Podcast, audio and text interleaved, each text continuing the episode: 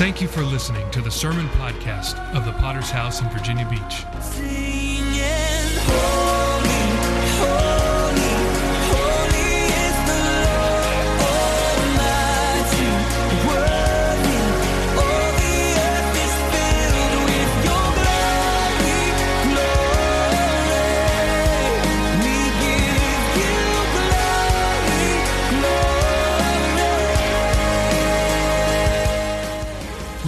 Local church with a worldwide vision for winning souls, making disciples, and planting churches. We are a Pentecostal church affiliated with the Christian Fellowship Ministries. We hope you enjoy today's sermon. Your hands, You hold the universe. Open up our Bibles this evening to the book of Acts and chapter 3, one of the most important areas and sections of the Bible tonight is the first few chapters of Acts. As we look into the book of Acts, how many know that what we find there is the blueprint for what the church is supposed to be? When we look in the book of Acts, we find a model, we find an example, we find the prototype of what the church is supposed to be, even in the year 2018. And whatever we do, so, so many people have uh, added or taken away to what we see in the book of Acts. But how many know that when you stick to the blueprint, things usually turn out right? It's the same when you're cooking, you know? When you stick to the recipe, it usually turns out the way it's supposed to. But when we start to experiment, put in a little extra of that, maybe you don't have enough of this, then it never turns out quite like it's supposed to be. So we're going to turn back to the recipe for the church of Jesus Christ tonight in the book of Acts, chapter 3. Uh, let me just also tell you that, uh, that we do have a couple of Bible reading plans that we are promoting uh, as we go into the new year. The church together is going to start a whole Bible reading plan starting on the 1st of January. And so uh, if you are using that Bible app, uh, it's very easy to subscribe to the Bible plan together with us.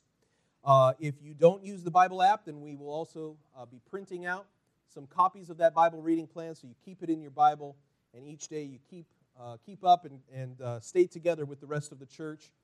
It's a great, great privilege together to read the Bible and read the same scriptures so we can stay on the same page together. So, once again, Acts chapter 3, as we look into the Word of God. Uh, how many know sometimes in life you just need the right opportunity?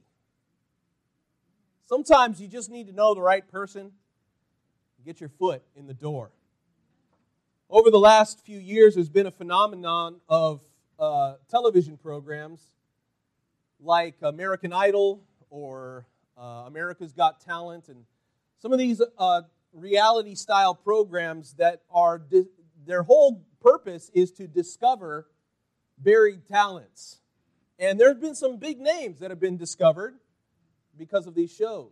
Names like uh, Carrie Underwood, who was from a little podunk city from uh, Redneck Village, USA.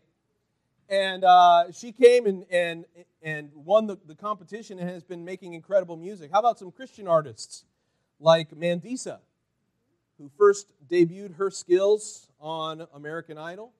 Uh, Danny Gokey and others that, that uh, can come to mind. What, it's, what, what these shows do is, is something incredible. They provide a platform for undiscovered talent. Uh, These are people who live average lives and do average things, but given the right opportunity, they can do things that previously they were unable to do. When they found the right opportunity, many of them were discovered and were able to do great things in the music world. Well, I want to tell you tonight that there are many Christians, and probably some here tonight, that God has big plans for you, that God has a destiny for you, that God has people that He wants you to speak to, and you to pray for, and you to minister to and make a disciple, that you could do great something great for God. Listen, can I tell you that just making one disciple is such an important part of the kingdom of God? I ask you tonight can God challenge you to make a disciple? Make what Jesus said go into all the world, preach the gospel, and make disciples. If everyone here would take that call seriously to make a single disciple, maybe take the next 12 months and say, God, I want you to help me. I want you to help me to pray with somebody and bring them under my wing so that I can make a disciple out of them. That's a worthy goal, isn't it, tonight? What would happen if every person here would take that seriously? Don't wait for somebody else to, to, uh, to call your phone, but you go and pursue somebody and say, God, I want to be active making a disciple. If everyone here would take that call seriously, I want to tell you, there's no limit to what God could do in this church. That this would be a multiplying church. And I believe that God wants us all to be involved in these activities, not just witnessing on the street, not just handing out flyers. We believe in those things. But I believe God would have us step up to something more. Can you say amen? Sometimes, in order to get to that place of ministry, sometimes we just need the right opportunity.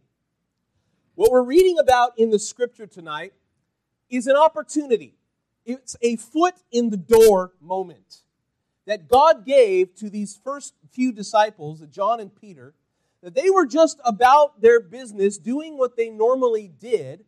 And as they stepped out in faith, God gave them a foot in the door opportunity.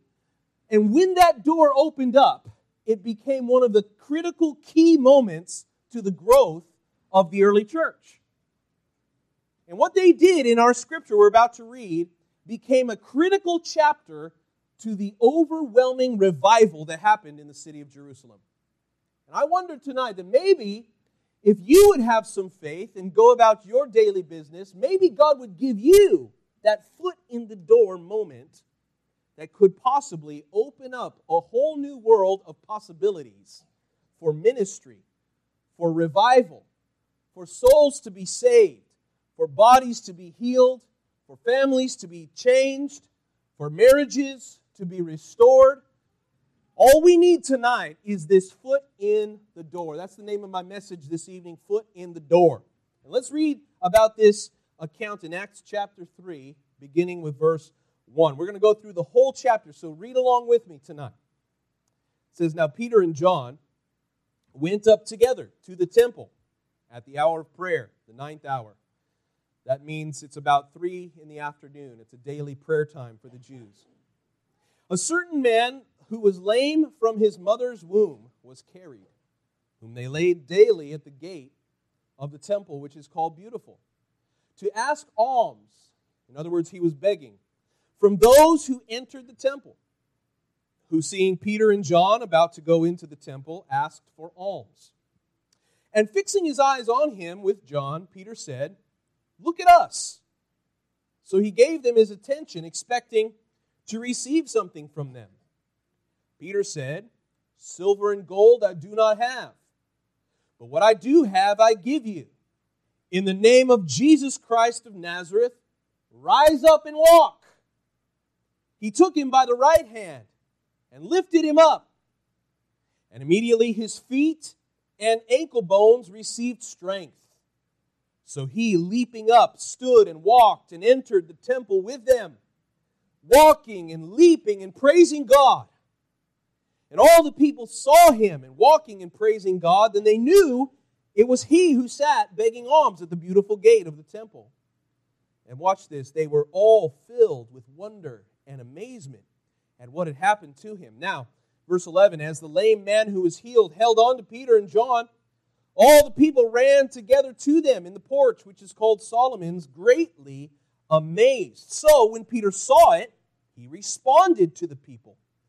He began his second most famous sermon, where he says, Men of Israel, why do you marvel at this? Why look so intently at us as though by our own power or godliness we had made this man walk? No, it was the God of Abraham, Isaac, and Jacob, the God of our fathers glorified his servant Jesus, whom you delivered up and denied in the presence of Pilate when he was determined to let him go. Let's take a moment tonight and pray. Father, we come by the precious blood of Jesus. Once again, we thank you for this opportunity to be in your house. I pray, God, for the attention of your people to be fixed upon your word. Lord, that we would be able tonight to hear your voice and your truth, even through these scriptures. I pray that you would anoint, Lord, these words and that you would bring them to a point of conviction. And God, that you would drive us to action through these words. And I pray that you would bring revival in this congregation and in our own hearts tonight. We put our trust only in you. God, we're praying by the precious blood of Jesus. Amen. Are you glad to be in the house of God tonight? Say amen. Glory to God. So, foot in the door. I want to begin tonight looking at this scripture, and uh, and I want to begin by looking at the normal Christian life. Everybody say the normal Christian life. Because what we see in this very first few verses is we see the normal Christian life. What do you mean by that, Pastor? There are some very abnormal things that happened in that scripture. I didn't see anything normal, but what I want to tell you is that what you experience on a day to day basis is actually not normal. If we truly had faith like Peter and John did, then we would live the way that they lived. Remember tonight, Peter and John were not superhuman. They were not Thor and Tony Stark. They were not Avengers. They were not uh, super duper. No, these were average, everyday fishermen, right? Jesus had pulled them off the lake and said, Come follow me. Fishermen back then are just like fishermen today. You ever seen a fisherman? Okay, if you're planning to start a brand new corporation, your first step is not to go to the lake and grab a few guys with worm guts all over their fingers. You know what I'm saying? But that's exactly what Jesus did. He went and he found uh, some average fishermen. He began to teach them, to disciple them. Jesus went to the cross for them. He redeemed them. He restored them. He put them in the position of leadership and now here they are after Jesus has gone back to heaven, and all they are, all they are is normal guys who follow Jesus. And I want to tell you that there's hope for us in that truth, right? There is hope for you. You don't have to be superhuman. You don't have to go to cemetery, I mean seminary, to really do something for God. You don't have to watch you don't have to watch Christian television. You don't have to have the Bible memorized. You can do something for God tonight. Say amen. Let's say it together. I can do something for God. That's exactly what I was trying to tell you. You can do something for God. You don't have to wait for somebody. You don't have to disqualify yourself. You can do something for God. What we see in this scripture is the way a Christian life really ought to look. So let's examine what the normal Christian life looks like. Number one, it says that Peter and John went up together. Everybody say together. The first thing about Christians that you need to know is that we are not isolated from one another. We are a family, we are a body, we are united together in Christ. We sang that song tonight that said, Unite our hearts to beat for you alone. That is the first thing we've got to understand. When you join this church, when you join the church of Jesus, you are joining together, not just with a social club, you are becoming part of Jesus Christ's body on the earth. And the body desperately needs parts. okay, just like every part of your body is necessary, you can't just chop off your hand with no ill effects, right? If you woke up tomorrow morning and your left hand was missing, you would notice it, right? there would be a, a serious effect on your life. There are certain things you would not be able to do. And in the same way tonight, as a Christian and as a member of the body of Christ, when you are missing, we all notice. right? The body of Christ is together. We are together spiritually. We are together physically. When we come to church, we worship together. We sing the, song, the same songs together. We listen to the same messages together. Hopefully, you're together with us on the Bible reading plan. We get together, we go together for outreach, and there's a lot of things. We pray together. That's because we are together as a people of God, and that's a great thing.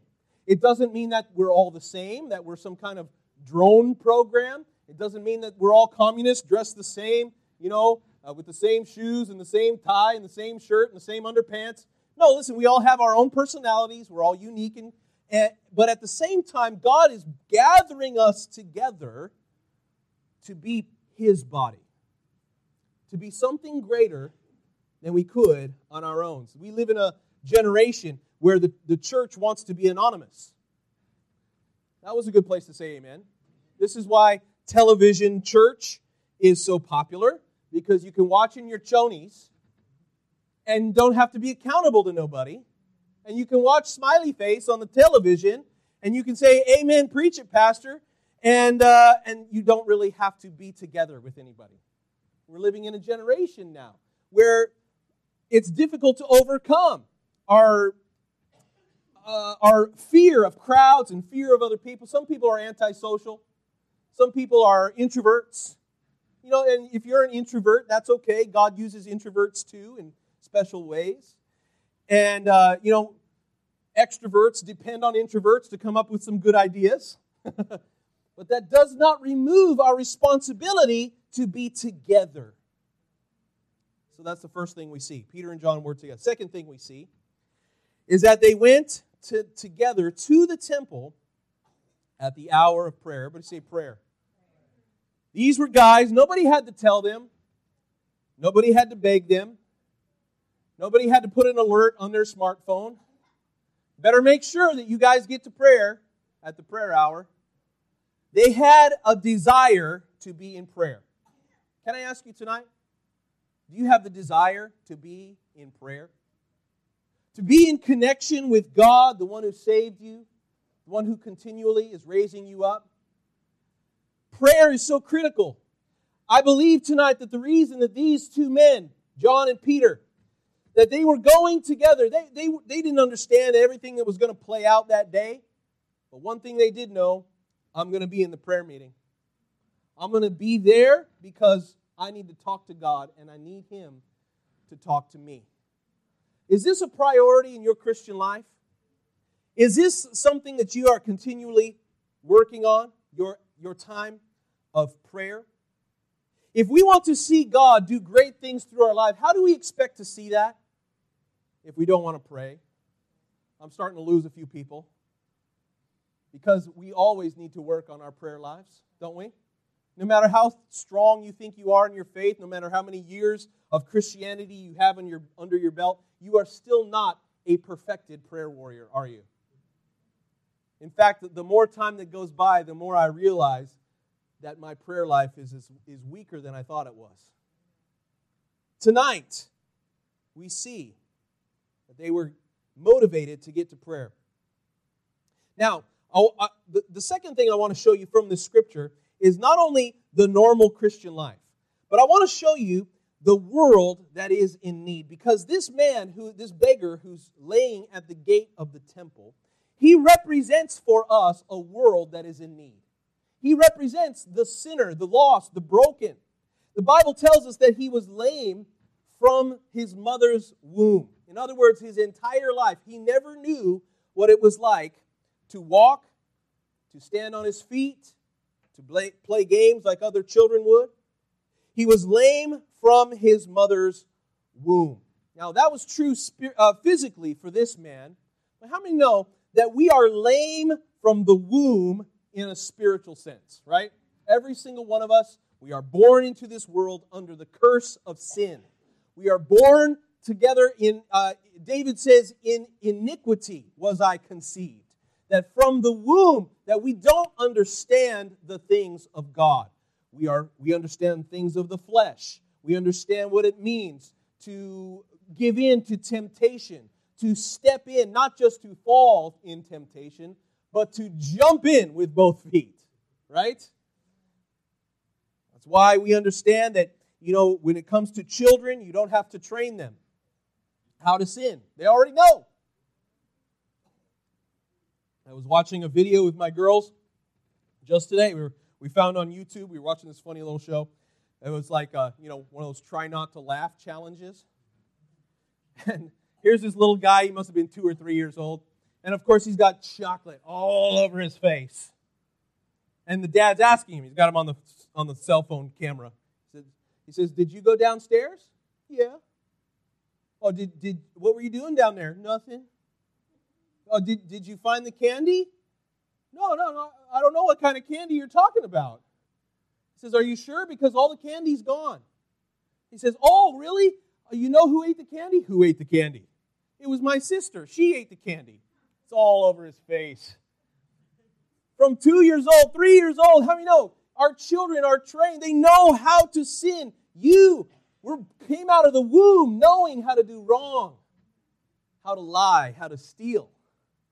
Because that is our default position in life. Just like this man, that from his womb, he was lame in his feet, but we all, as the world still is, we were lame in our spirit.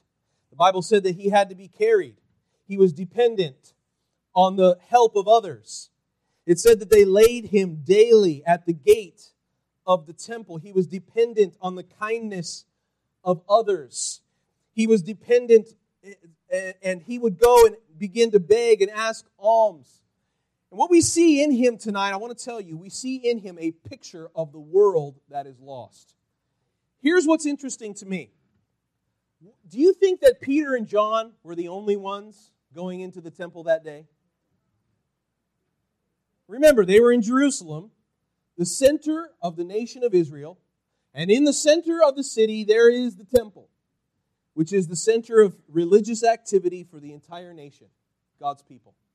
And every day there's activities happening in there. There's sacrifices, there's ritual cleansings, there's no doubt bar mitzvahs, bat mitzvahs, there's circumcisions going on, children who are eight days old. There's all kinds of things happening at the temple.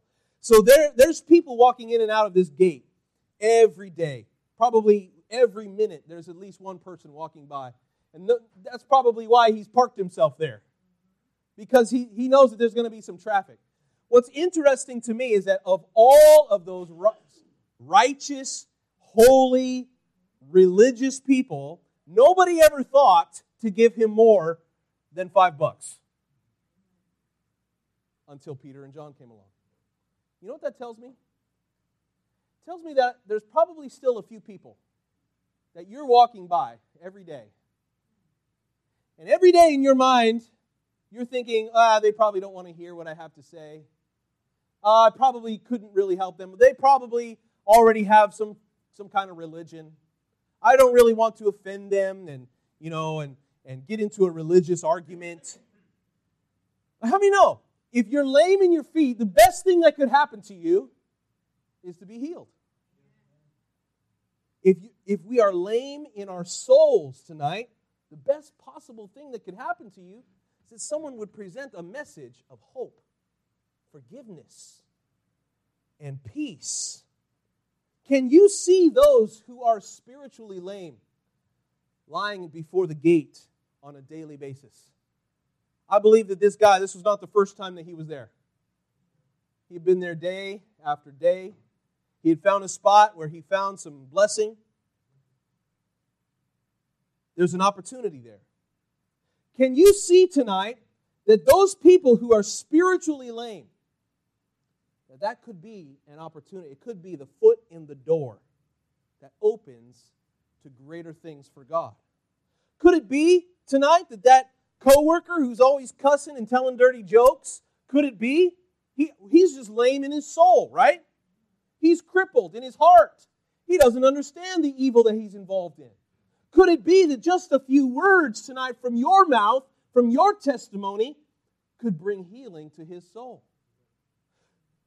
every service, we have this prayer list that we put out. You know, God was dealing with me today because, uh, you know, as I go through the, these, this pile, I don't know if y'all know this, but we have this pile of our song service songs that I have to go through and pick out a few that we haven't done for a couple of weeks, you know. And put together a little playlist for each service. And, and as I'm flipping through, I'm finding these, uh, these prayer request sheets. We do a new one every service. And so, you know, we, we, we, uh, we put these out there by faith, believing God that, you know, that there's a few prayer needs that are on there. And we believe in prayer. We believe in the power of God that He can answer our needs, right? So this morning, as I'm going through those sheets, I find uh, maybe seven or eight of those old prayer lists. I'm looking at all of these needs, all of the names that are on there. You know, each one of those needs, I'm only seeing a name on there, but behind that name is a real need of humanity, right? There's a real desperate person. And and if you uh, if you are willing enough to put a name on a prayer list that's going to be announced in public before a church, that tells me that that's a serious need, right? So I'm looking at these prayer sheets and I just hand them off to Asher, who was up here. I said, Asher, go toss these in the trash. and he just kind of uh, he just kind of mentioned, he said, Oh, those poor people. And I thought, yeah, those poor people. We just prayed for them one time and then forgot about them, tossed them in the trash. Do you know? Could it be tonight that every one of these prayer needs on this list is an opportunity for the kingdom? Do we truly believe that God can answer Renee's unspoken need tonight? Do we really believe that God could bring healing in the life of Catherine and her fibromyalgia? That's a serious illness, isn't it? She has intense pain in her body. It affects her mind and her soul. Do we truly believe that God can answer that prayer request? Or is it just part of our routine? Throw it away next service. Do we walk by like so many did that day? Or can we, like Peter and John, can we open our eyes to the needs that are in our lives? Maybe even here tonight. Can we open our eyes to the needs that are around us? You know, I'm hearing a whole lot of sniffling here tonight, a whole lot of coughing. I'm hearing a whole lot of people who are in pain. Do we still believe that God's a healer? If God can heal a man who is lame from his mother's womb, then what's a little cold, a little sniffle? No big deal, right? Jesus said, We have not because we ask not. There is power in prayer. So we see this man who represents to us a world that is in need, that prayers and, and sicknesses and illnesses and things that we're praying for, believing God for tonight. So let's see then what the normal Christian should do. Now remember, these are Peter and John, normal, average, everyday fishermen. And let's see what they did. Verse 6. As, uh, as this man looks at them and he's expecting to receive something from them, Peter says these incredible words. He says, Silver and gold I do not have. But what I do have, I give you. In the name of Jesus Christ of Nazareth, rise up and walk. And can you, can you imagine what this man who's sitting on the ground, what he was probably thinking? Probably like, come on, man just, just give me whatever you got, right? You, you walk by people like that. I've seen people at the gas station, you know, I'm going in and, uh, and they're asking for some change or a few bucks or whatever. and so, so a couple of times I, have gone up to them and said, you know, I, I, I don't have any money that I can give you, but I can pray for you. And they're like, okay. I wonder if it was like that that day. Come on, man we all know what this is about. This is a transaction. You're going to help me out, and I'm going to have something to eat later.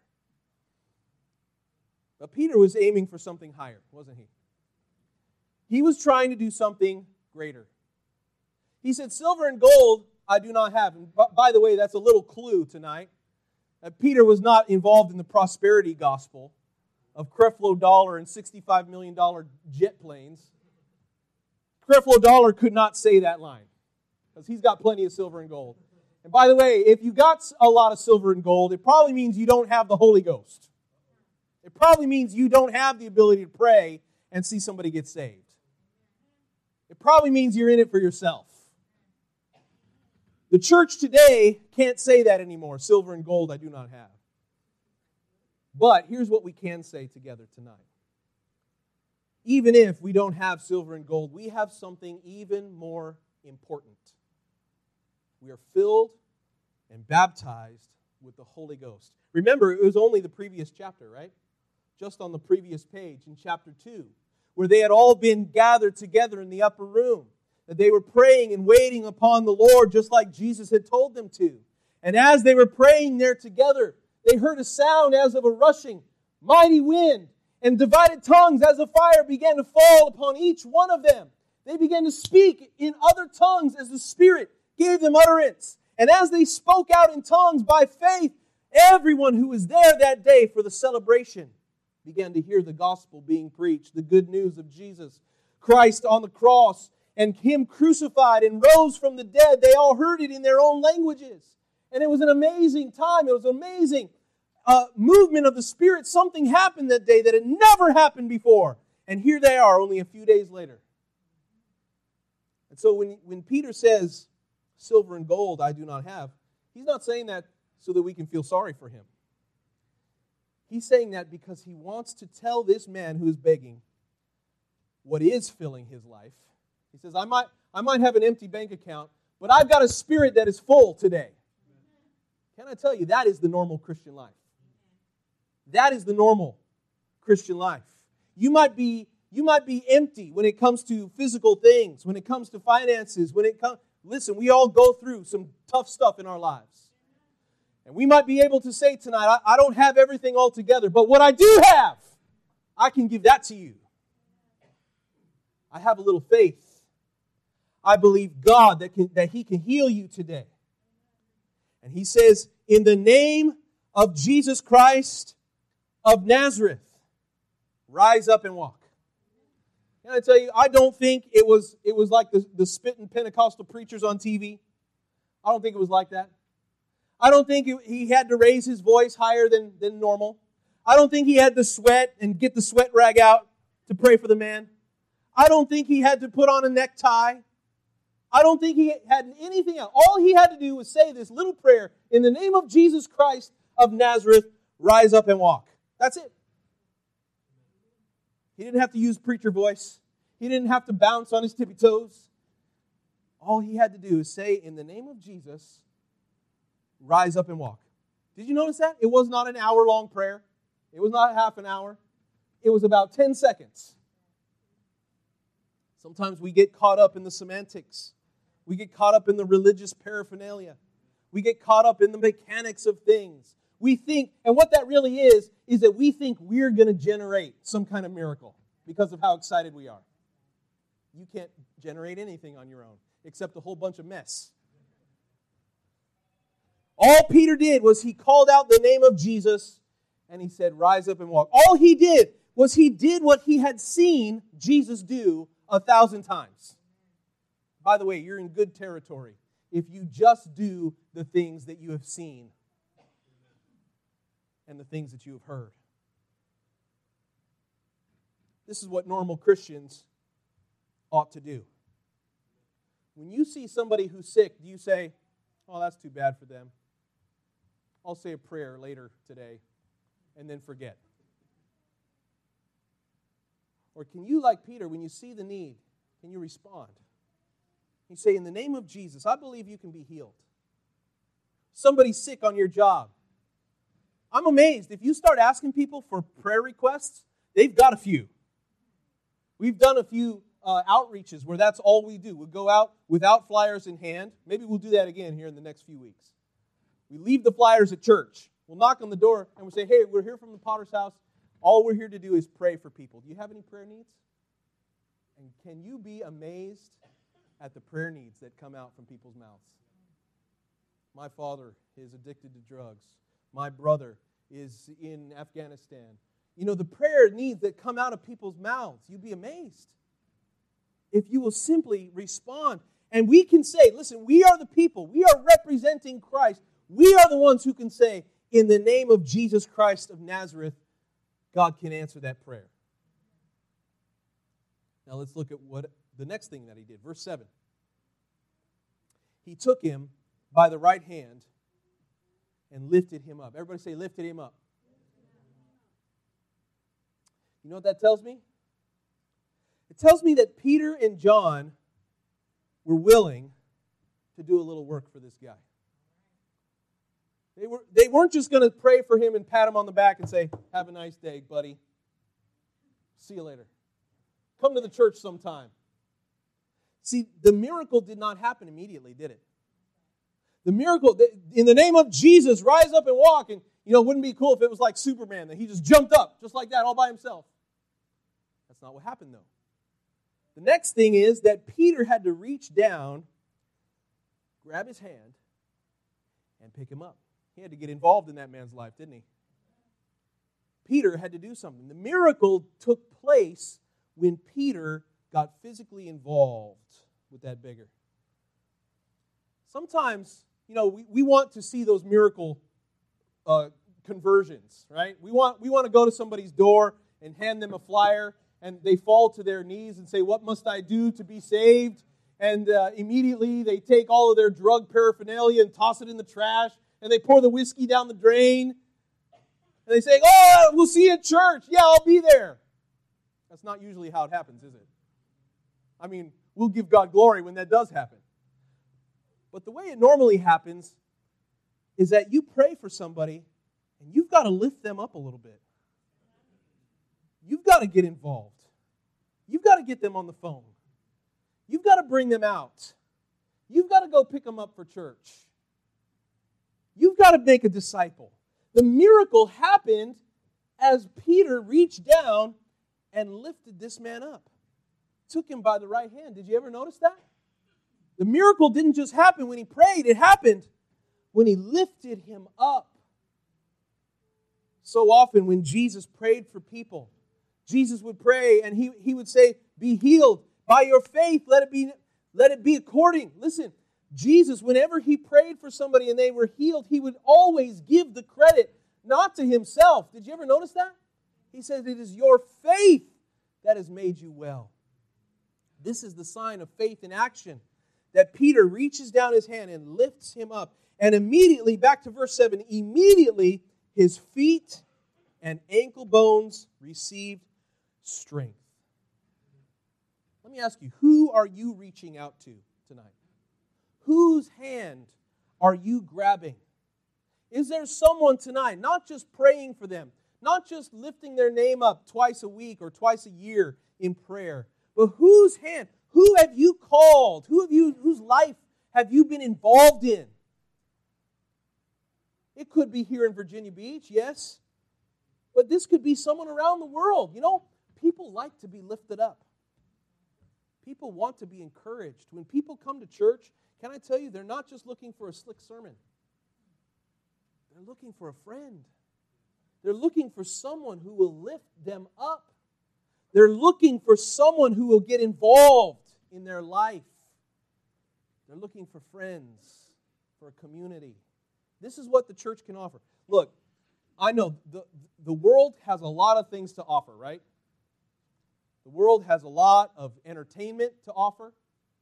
The world has amazing plays and movies and concerts. It's hard for us to compete, right? When we have our little concert on a Saturday night, we're like just barely keeping the lights on, you know? So it's hard for us to compete when it comes to a concert. But you know where we can compete? You know what we do have to offer that the world cannot give? We can encourage you. We can lift you up you can walk out of these doors feeling better than when you came in. And that's because the Holy Ghost moves through the church. That's what we have to offer tonight, and that's where we need to focus on the lifting up. And when we lift up, I want to tell you, God gets involved. God is the one who strengthens the feet and the ankle bones. God is the one who is able to strengthen in a miraculous way so that people can stand up on their feet. And the person that they had all known sat there at the temple gate for years, ever since he was born, for the first time, he can stand, he can walk, and he can leap. What a picture of salvation tonight. When Jesus, he, he, when he prayed for people, he said, By your faith, you have been made whole. Everybody say whole. I'm not talking about H O L E, hole in the ground. I'm talking about W H O L E in the Greek. That's a wonderful word. In the Greek, the word is when you have been made whole. It is not just that you've gotten a healing in your body, it is the healing of the soul, the spirit. It is a reconciliation between you, a sinner, and God who is holy. That's what it means to be made whole. When we pray for people who are on their deathbed, we pray for people who are close to eternity. Sometimes, you know, we always believe God for healing, but, you know, at some point we all also know that people are going to pass into eternity.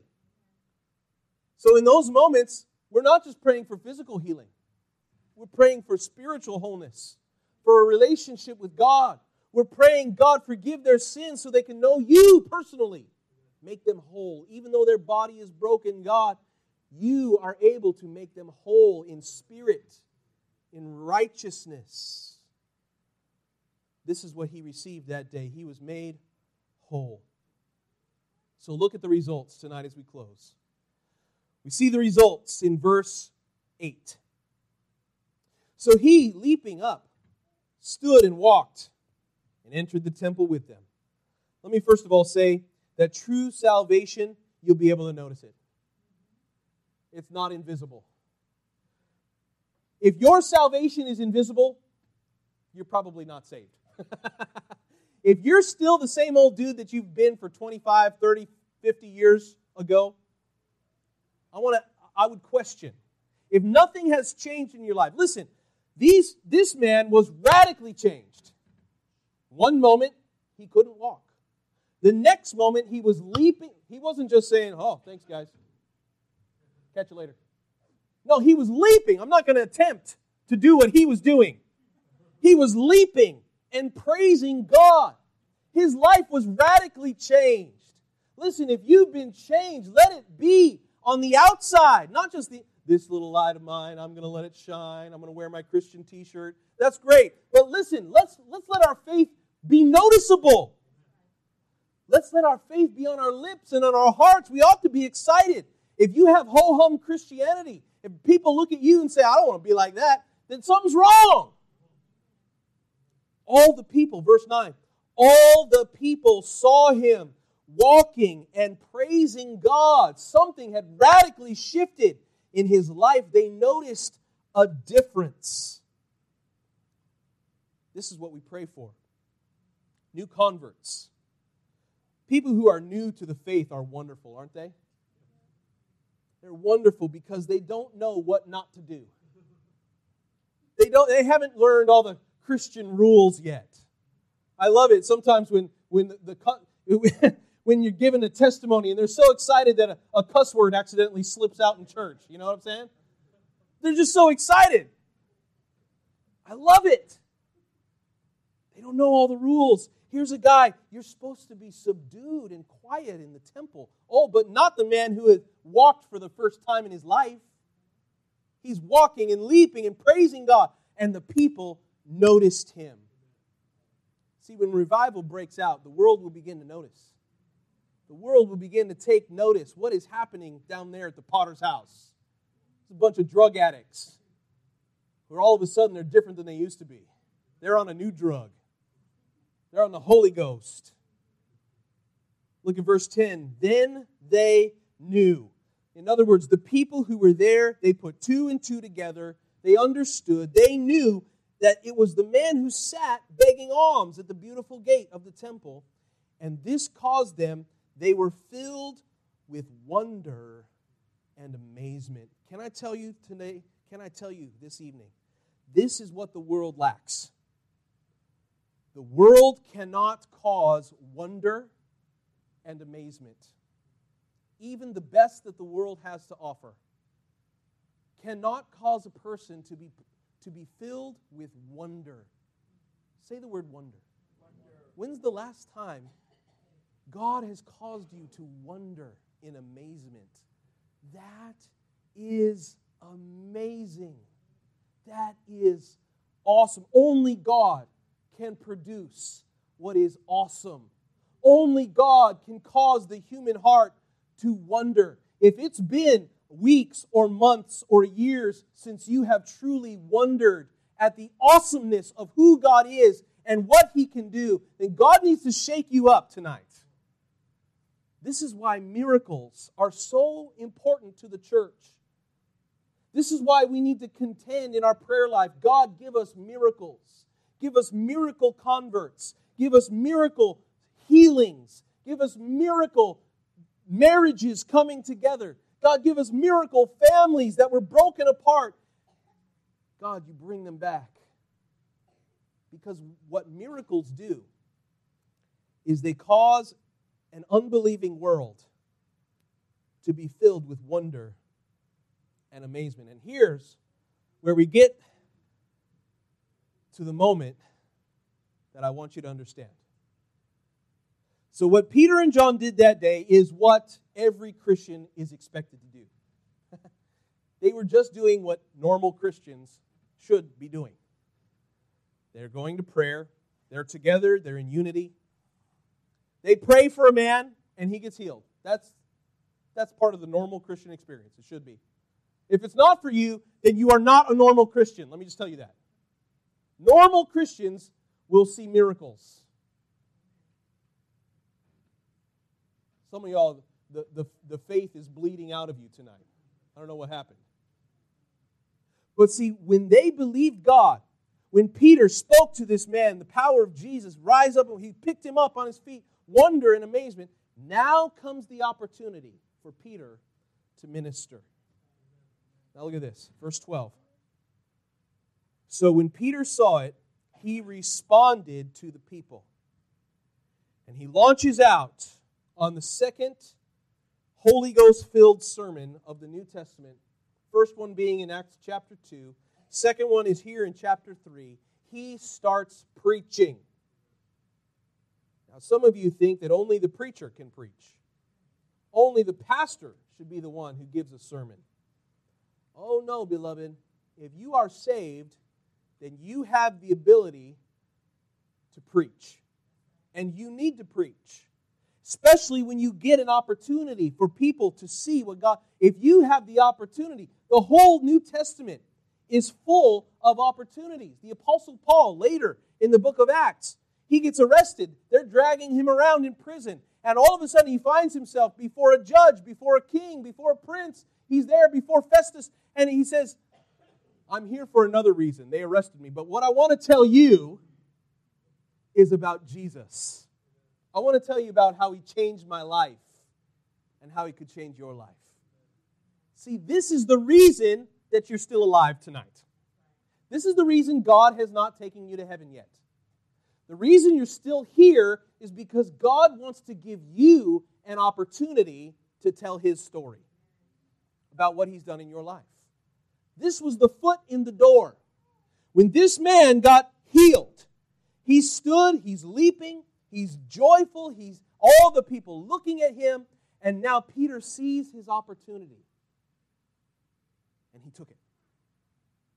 Many Christians right there are filled with fear. But don't be afraid. When the world sees miracles and signs and wonders, this is the foot in the door that we must take advantage of. He begins to explain to them who it is that worked this miracle. It's no, it wasn't me. It was the God in heaven. It was Jesus Christ of Nazareth. Now, if you flip the, the, the, the page and go to chapter 4, we're going to close here. I just want to finish the story. Acts chapter 4. Now, you would think that everyone would be excited about this miracle. You would think tonight that everyone would be thankful that the guy's not there asking for their money every day. You would think tonight that everyone would be happy about a man who got saved and healed. But just like how salvation is today, it is a polarizing experience. A saved and a changed, transformed life, it causes people either to go one way or the other. Either people like Peter and John will gather together and rejoice with this man, or they will be led to persecute. Look at verse 3 of chapter 4. It says they laid hands on them. And that doesn't mean that they were praying for them. They laid hands on them and put them in custody until the next day. for it was already evening. So there's the one side of the polarization. They say we can't have these people talking about Jesus. We can't have them performing miracles. We've got to lock them up. There's one side. The other side is in the same verse.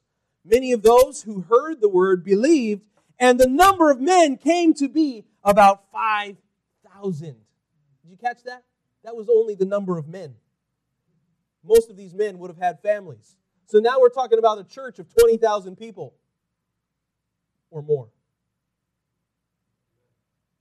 Often, what you see in the New Testament and wherever on the earth where true revival is happening, you're seeing the same thing.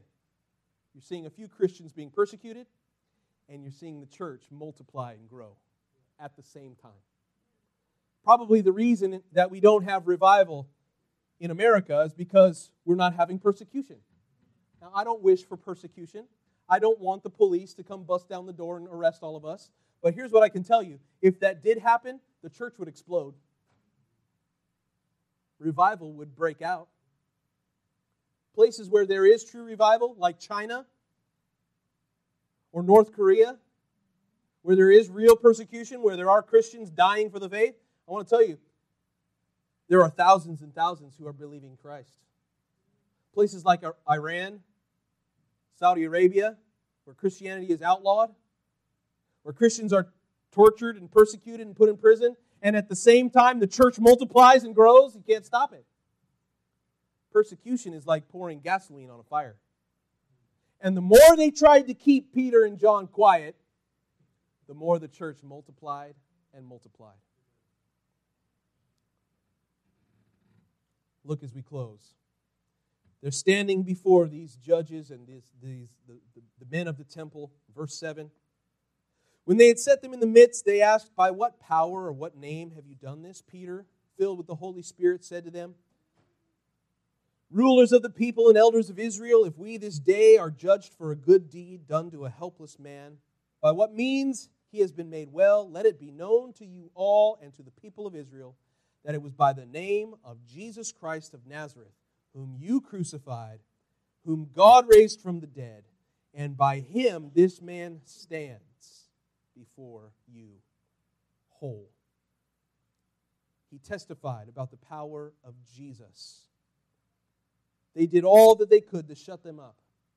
And by the end of this chapter, chapter 4, they send them away. They beat them up a little bit, roughed them up, put a few bruises on their heads, and sent them away. Don't talk about Jesus anymore. Aren't you glad they didn't obey the word of man? They obeyed the word of God. And in verse 29 of chapter 4, they began to pray. They went back to their prayer room and they cried out to God. And they said, Lord, look on their threats and grant to your servants that with all boldness that they may speak your word, stretching out your hand to heal. Signs and wonders may be done through the name of your holy servant Jesus. And look at the response from heaven. When they prayed, the place where they were assembled together was shaken. They were all filled with the Holy Spirit again. And they spoke the word of God with boldness. Everybody say boldness. This is what's missing in most Christians today. Yeah, we have a faith, but it's tucked away. We're timid, we're shy, we're fearful. But on that day, when they were filled with the Holy Spirit, they received boldness. They said, We're going to keep talking about Jesus. We're going to keep contending for miracles. So here's my challenge for you as we close tonight. Do you realize that around you, on every side, when you walk out of this door, I want you to be challenged tonight to look for the foot in the door. Look for the opportunity. Look for the drug addict. Look for the guy who's addicted to cocaine. Look for the guy who is beating his wife because he's, he's drunk every night. Look for the guy whose family is falling apart. On your job, look for the guy, look for the girl whose life is a mess, who's hopping from bed to bed like a rabbit. Look for the person whose life is in torment, who's lame in their feet. Could it be tonight? That's the foot in the door.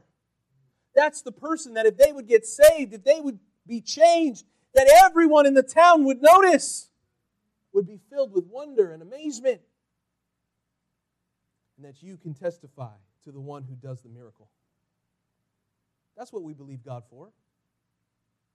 I thank God, you know, when God brings in people, God brings them in, and you know they're they're they're great people, and they they've got nice smiles on their face. But you know what I'm really believing God for in 2019? God, give us some raw sinners, man. Give us some people who desperately need the gospel. Give us some broken people that we can get involved in. We can reach into their lives and begin to help them up.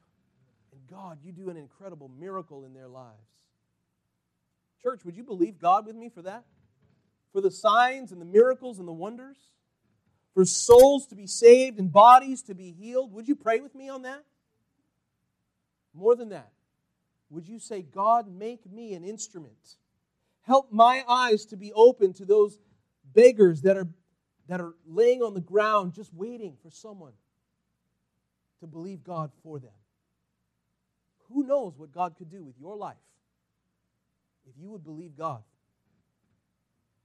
This man, this lame man, became a key to the rapid growth of the church in Jerusalem. And it's because, mostly because of him in these first few chapters, that the fame of Jesus went all throughout the city and the church was multiplied. Could it be that that would happen here in Virginia Beach tonight? Let's bow our heads and close our eyes. What we desperately need tonight is a foot in the door.